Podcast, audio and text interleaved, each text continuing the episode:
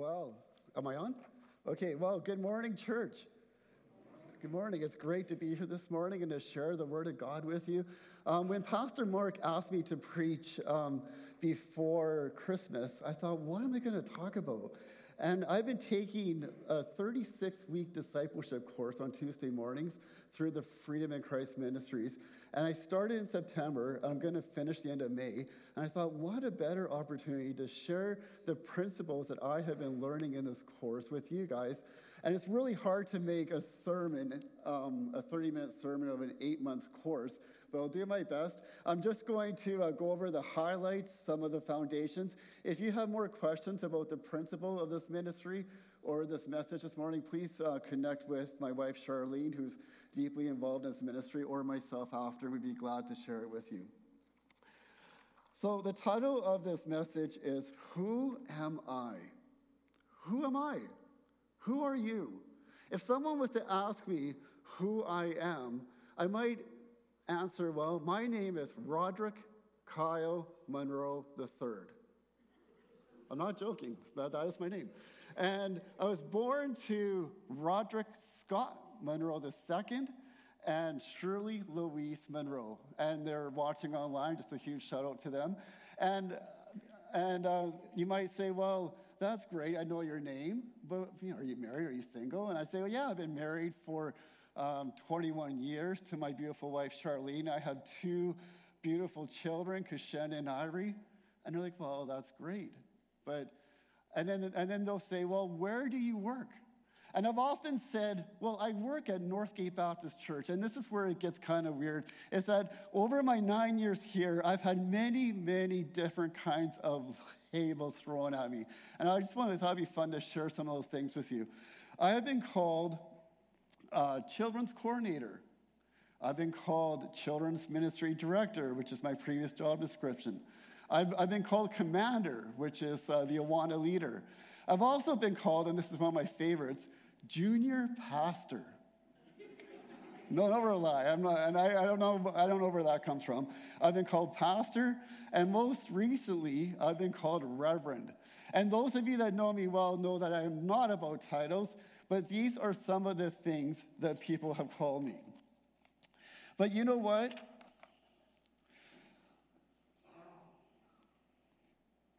All of these things are temporal, all of them.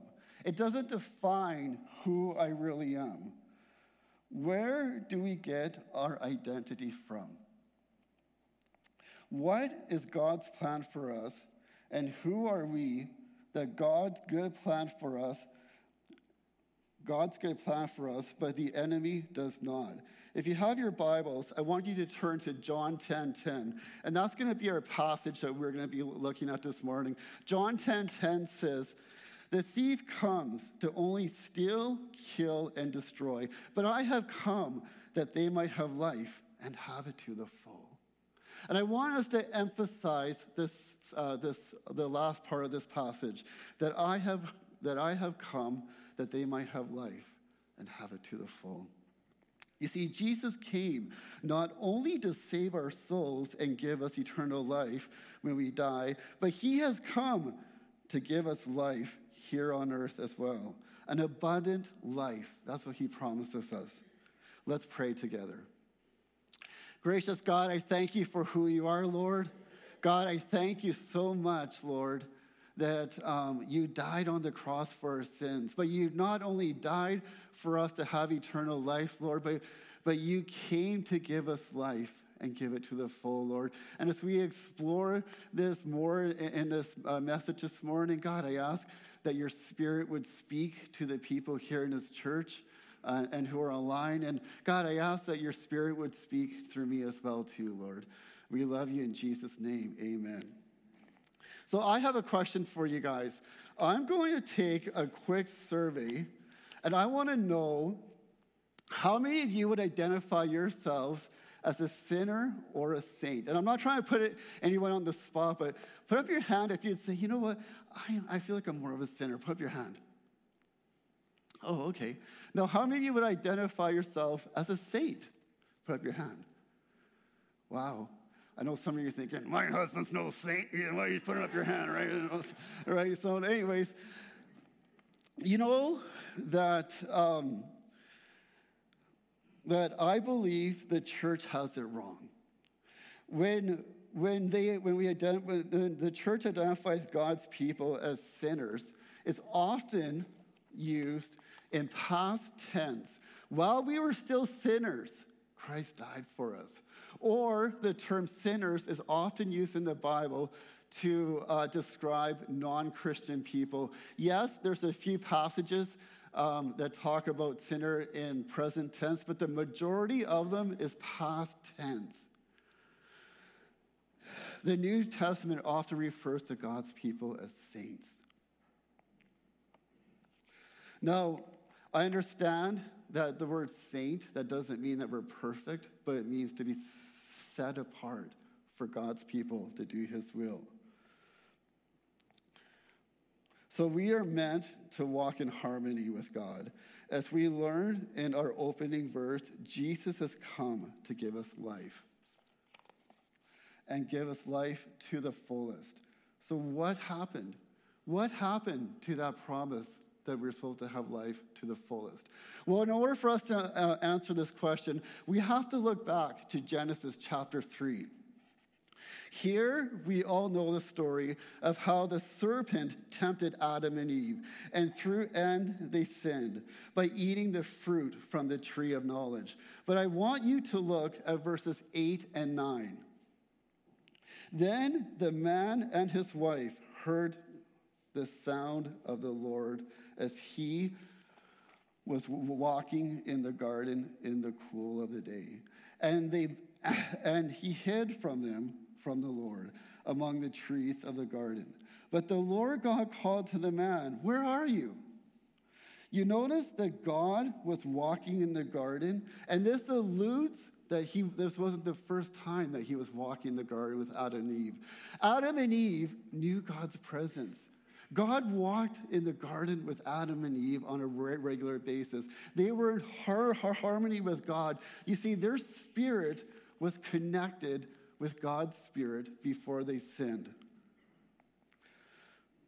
However, God, and then when they sinned, they were separated from God. However, God is in the business of redemption. Amen? Why did Jesus come? Most people would say he came to forgive my sins. Yes, this is true. But Jesus came to give us life. What did Adam lose? He lost life. What did Jesus come to give us? He came to give us life.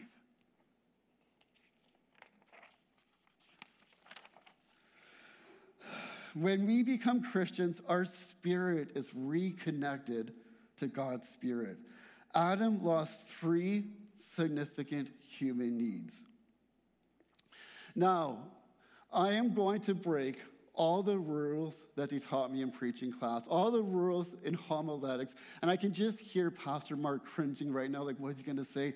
But I'm going to tell you my three points ahead of time. And the reason why they say, don't tell your congregation the three points ahead of time, because people check out, and but I know you guys are going to listen to me, so no worries there.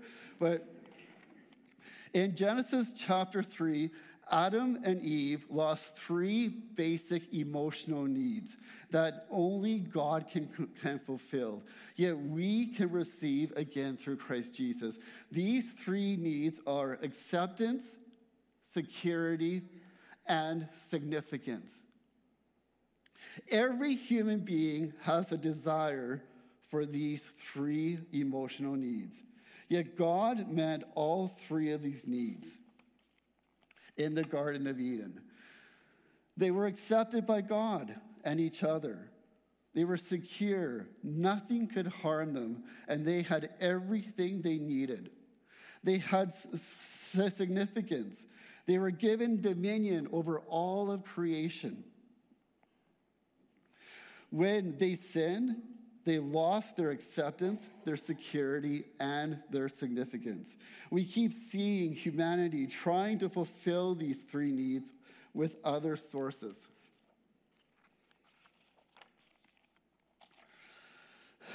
Let's look at each of them, their needs, and how it relates to our identity in Christ. In your bulletins, I have I've given you a little gift here. This is um, a, a free bookmark that you guys can take home. And there's passages in all of these needs how we are accepted, significant, and secure in Christ Jesus. And there's about a whole bunch of verses to back this up. But for time's sake this morning, I'm only going to go through two passages per uh, point because if I go through all of them, we'll be here till 2 p.m. and Laura will be really upset with me with the kids. So for time's sake, we'll just go through a few of them. Number one, I am accepted. We all have the we all have a need to be accepted. And the opposite of acceptance, of course, is re- rejection. All over our society, people are gripped with the fear of rejection. God fully accepts us and loves us. And let's look at some of the passages about how God accepts us. John 15 15 says that as a disciple, I am a friend in Jesus Christ. You know, we see in Scripture that Jesus poured out his time and efforts into his disciples. He loved them and he wanted to get to know them. He is our friend and our Savior. I have come to realize that good friends are hard to come by. Those of you know me that know I am an extrovert, I love people. It might appear that I have a lot of good friends, but really, I only have about three or four good friends those friends that I can call upon anytime and that I know that they'll pray for me. I want you to think about right now who is a good friend in your life and some of the qualities and characters that makes him a good friend. Jesus is there for us as well. He is there to listen and to advocate with us and the Father on our behalf. John 15, 13 says, Greater love has no one than this to lay down one's life for one's friends. This is exactly what our Lord Jesus Christ did. He laid down his life for us. You see, Adam had a close friendship with God in the garden, and he and when he sinned, he no longer could be close to God. But God reached out to us through his son, Jesus Christ. Another way that God accepts us is that he chooses us and he adopts us as his own children. Ephesians 1 3 to 8. In our world of rejection, isn't it wonderful to know that we are chosen by God? That he has a plan for our life and wants us on his team? You know, I have gone through my fair share of rejection as well, too. I remember when I was in grade six, and for all you gym teachers out you, shame on you. Because I remember when I was in grade six gym class, you know, the kids are going through puberty and they're really insecure about themselves. I remember standing there, for some strange reason, gym teachers back in my day in, in the 80s, they would pick two kids to be the captain of the team. And these kids would all oftentimes be the most popular kids or they'd be the most athletic kids. And I'd be standing there wanting to get picked. And they'd be calling names. And of course, I would always be the last one to be picked. You know, I have some issues because I'm 48 years old and I have to share this with you, but. but, anyways, I think it's amazing that, um, you know what? I'm in children's ministry now, and I will never, ever let the kids pick the teams. I will pick the teams. I will make sure it's fair. I will split you up one and two. And if it's not fair, I will be the one to split them up. Because you let kids do it, feelings always get hurt, and people are always rejected. I, I like to think of it that this is God, that God is the captain, and He chooses us first. He chooses us to be on His team, that we are never the last one to be picked. The third emotional need that God meets us is that we are secure. I am secure.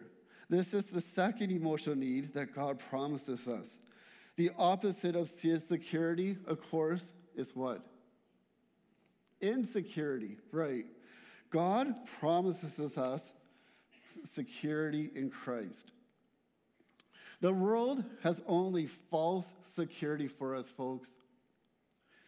Let's look at a few passages for some examples of how we are secure in Christ.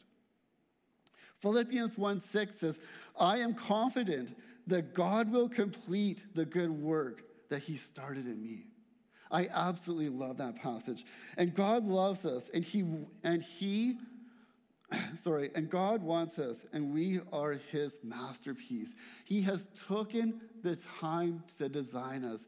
There's a passage in Psalms that says, He knows the hair on our head. He has taken the time to create us. There's a theological argument amongst our holiness brothers and sisters that you can lose your salvation. I have come to the perspective that you cannot lose your salvation. Um, Philippians 1 6 says that God will complete his good work in us. And he is not in the business of starting something and not finishing it. Once we trust in Christ, our Savior, and God adopts us as His own, He's not going to uh, disown us. No one can snatch us from the Father's hand. Philippians 3:20 says, "We are citizens of heaven. Our residence isn't here on earth. We can have the security that one day we'll be with our Lord Jesus Christ, and every tear will be wiped away from our face. Our eternity is with the Lord in heaven, and we are secure. The third emotional need that God meets us is that we are significant. Everyone needs to feel special and loved. Our society is looking for significance in all the wrong places. Right now, we actually have young people, youth, who are, have the ability to uh, change their gender, to say, I no longer want to be a boy, but I'm a girl. We actually have kids nowadays who are identifying themselves as animals. They're called furries. And they walk around with dog collars and a leash and little ears and a tail. This is a cry that people have a need to be significant and they want to feel loved and cared for. And they can and only Christ can offer us our significance.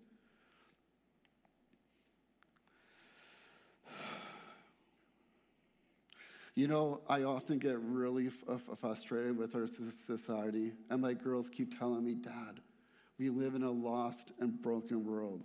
And that is so true. And I have to remind myself this over and over again. We live in a lost and broken world. We live in a world that is craving acceptance, significance, and security. I want to share some passages with you that show how significant we are and how God sees us. In Ephesians 2 6, it says, I am seated with Jesus Christ in the heavenly realms. God has raised us in Christ. We live by the same power that resurrected Jesus from the dead. We are seated right beside him spiritually, and he has given us authority. Another way God shows us that we are significant is Ephesians 3:12, which says, "We may approach God with freedom and confidence." And God wants us to have a relationship with, with God wants us to have a relationship with us. And He wants us, He wants us to reach out to Him no matter what state we are in. Our perception of God is distorted is distorted. Our guilt, shame, and fear often hinder us from approaching God. You know, our perception of God is often uh, linked to our perception of our earthly father. And, and this just uh, really makes me have a desire to continually to uh, show my kids how God is a perfect Heavenly Father, and I have made so many mistakes in my past.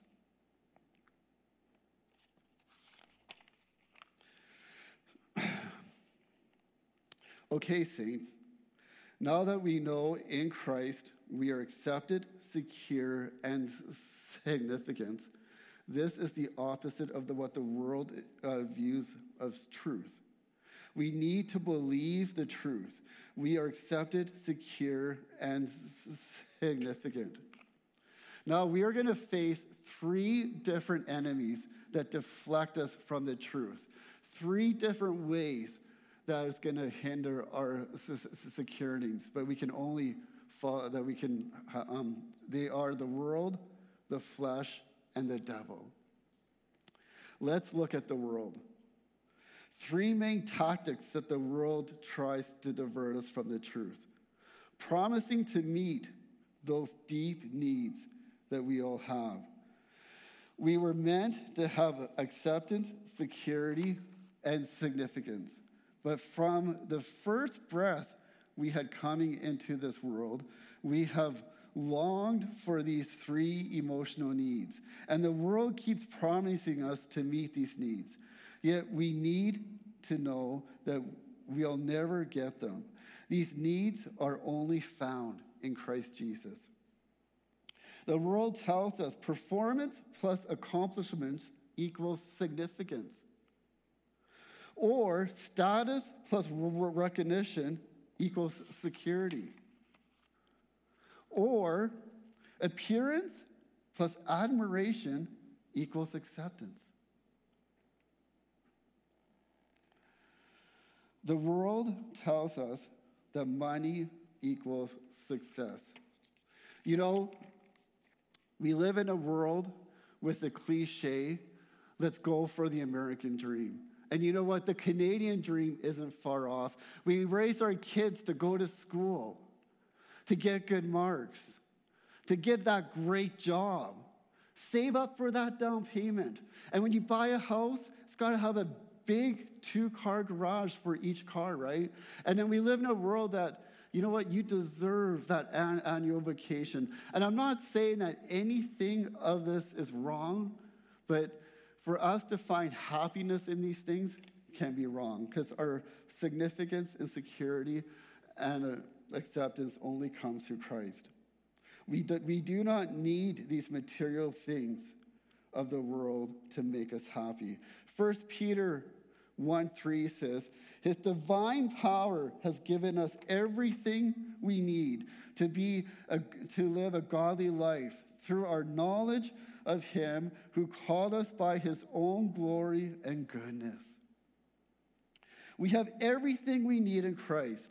Don't listen to the world's lies about what's important. Trust in God's word with contentment. The second way we're deflected from the truth is by the flesh. Have you ever heard of the expression, they are their own worst enemies? Like a dog going back to its vomit over and over again. People keep mis- making the same mistakes over and over again.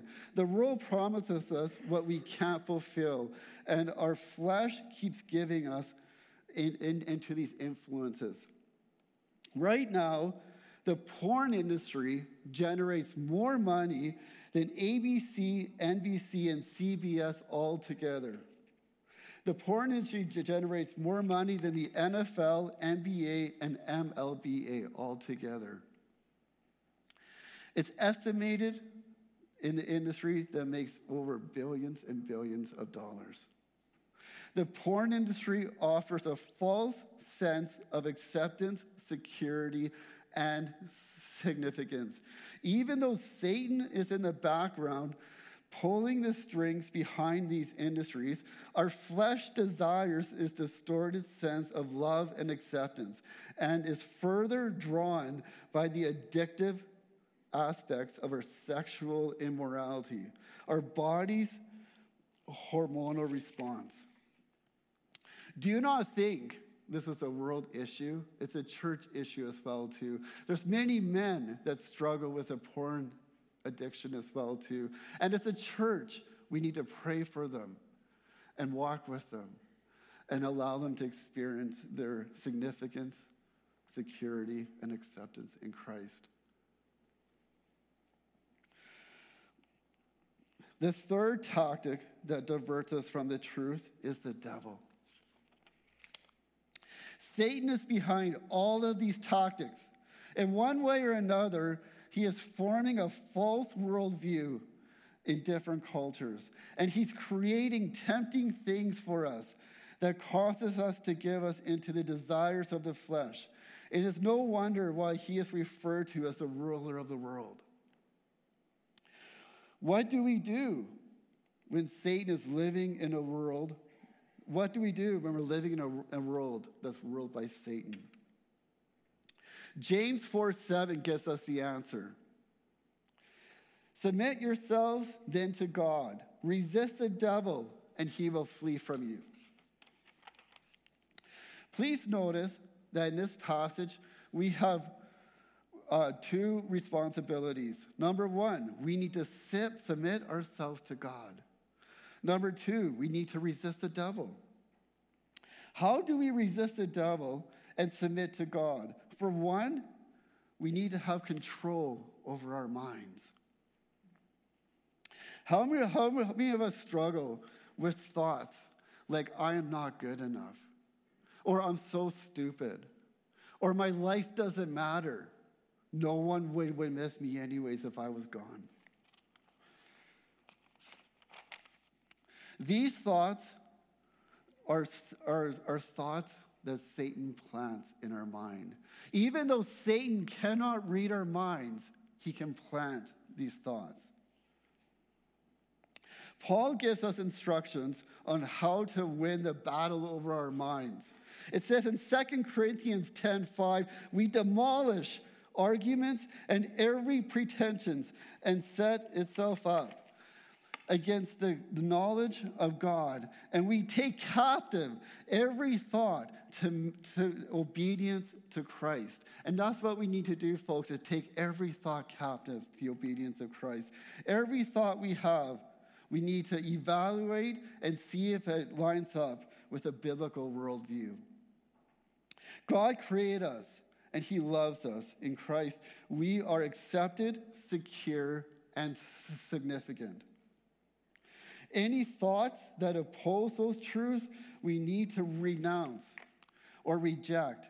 And we need to re- renew our minds with the truth of God. So, as we wrap up this message, let's just recap it. We are accepted, significant, and secure. This was Adam and Eve's relationship with God in the garden, and he fulfilled their emotional needs, and they walked with God in the garden regularly. When Adam and Eve sinned, they lost their acceptance, significance, and security. Their spirit was once connected with God, was now um, separated with Him through sin. God's redeeming plan to give us an abundant life came through Christ Jesus. We then will face three different tactics that will try to erode us from our faith and God's fulfillment of our needs. They are the, the three tactics that will try to us from our faith is the flesh, the devil, and the world. I want to end with a story that fits this message. I want to talk about the parable of the lost son in Luke chapter 15. And those of you that don't know this parable, in Luke chapter 15, I'll just recap it real quick. It's about a rich man. And, and when Jesus told, told parables, you know, he was referring to a, a spiritual message. And this, this um, in Luke chapter 15, this rich father had two sons. And I, when I tell you the story, I want you to think about the three points that we learned ex- uh, how the man, the young boy, was accepted, secure, and significant. And how, when he went out into the world, that he faced three ways that um, deflected him from his faith and made him stumble through the world, the flesh, and Satan. So this man had two sons, and the youngest man, son wanted his inheritance early. And in those days, if you wanted your inheritance early, you might as well have said Dad, I, I want you dead. And so the father had really pity on his son, and he gave his son his inheritance early. And what did he do? He goes off to another country and he parties. He spends it on prostitutes, he spends it on alcohol. And you've noticed the two things right now. He wanted to be rich quick, right? That's what the world's offering him. And then he wanted the desires of the flesh. He wanted to drink. He wanted prostitutes. Those are fleshly things that people struggle with, right? And then a famine came into the country. And then he was in a position where he was really hungry and he got a job out of all places in a pig farm. And you have to understand, in, in, in that, in those days, that was really tough because he was a Jewish man.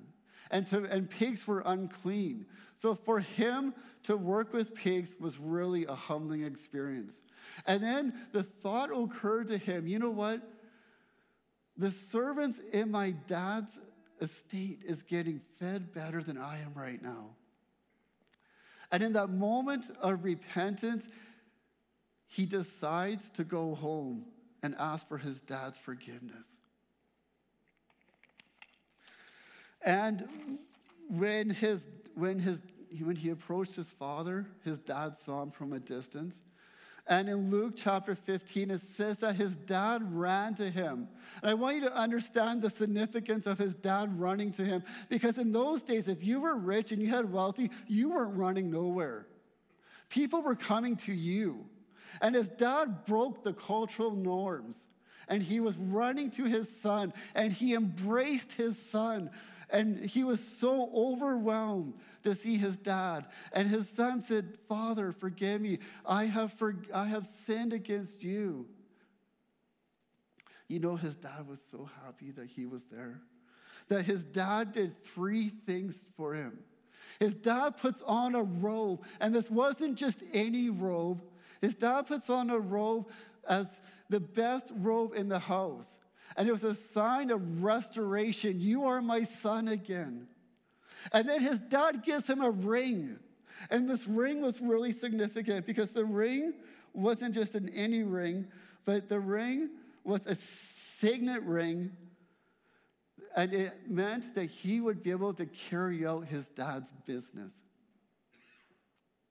And then the third thing is his dad gives him sandals. And this is really significant because in the Jewish culture, the only people that wore sandals in the house were the father and the sons. And the dad wanted, was restoring his, his son, saying, You are my son. I love you.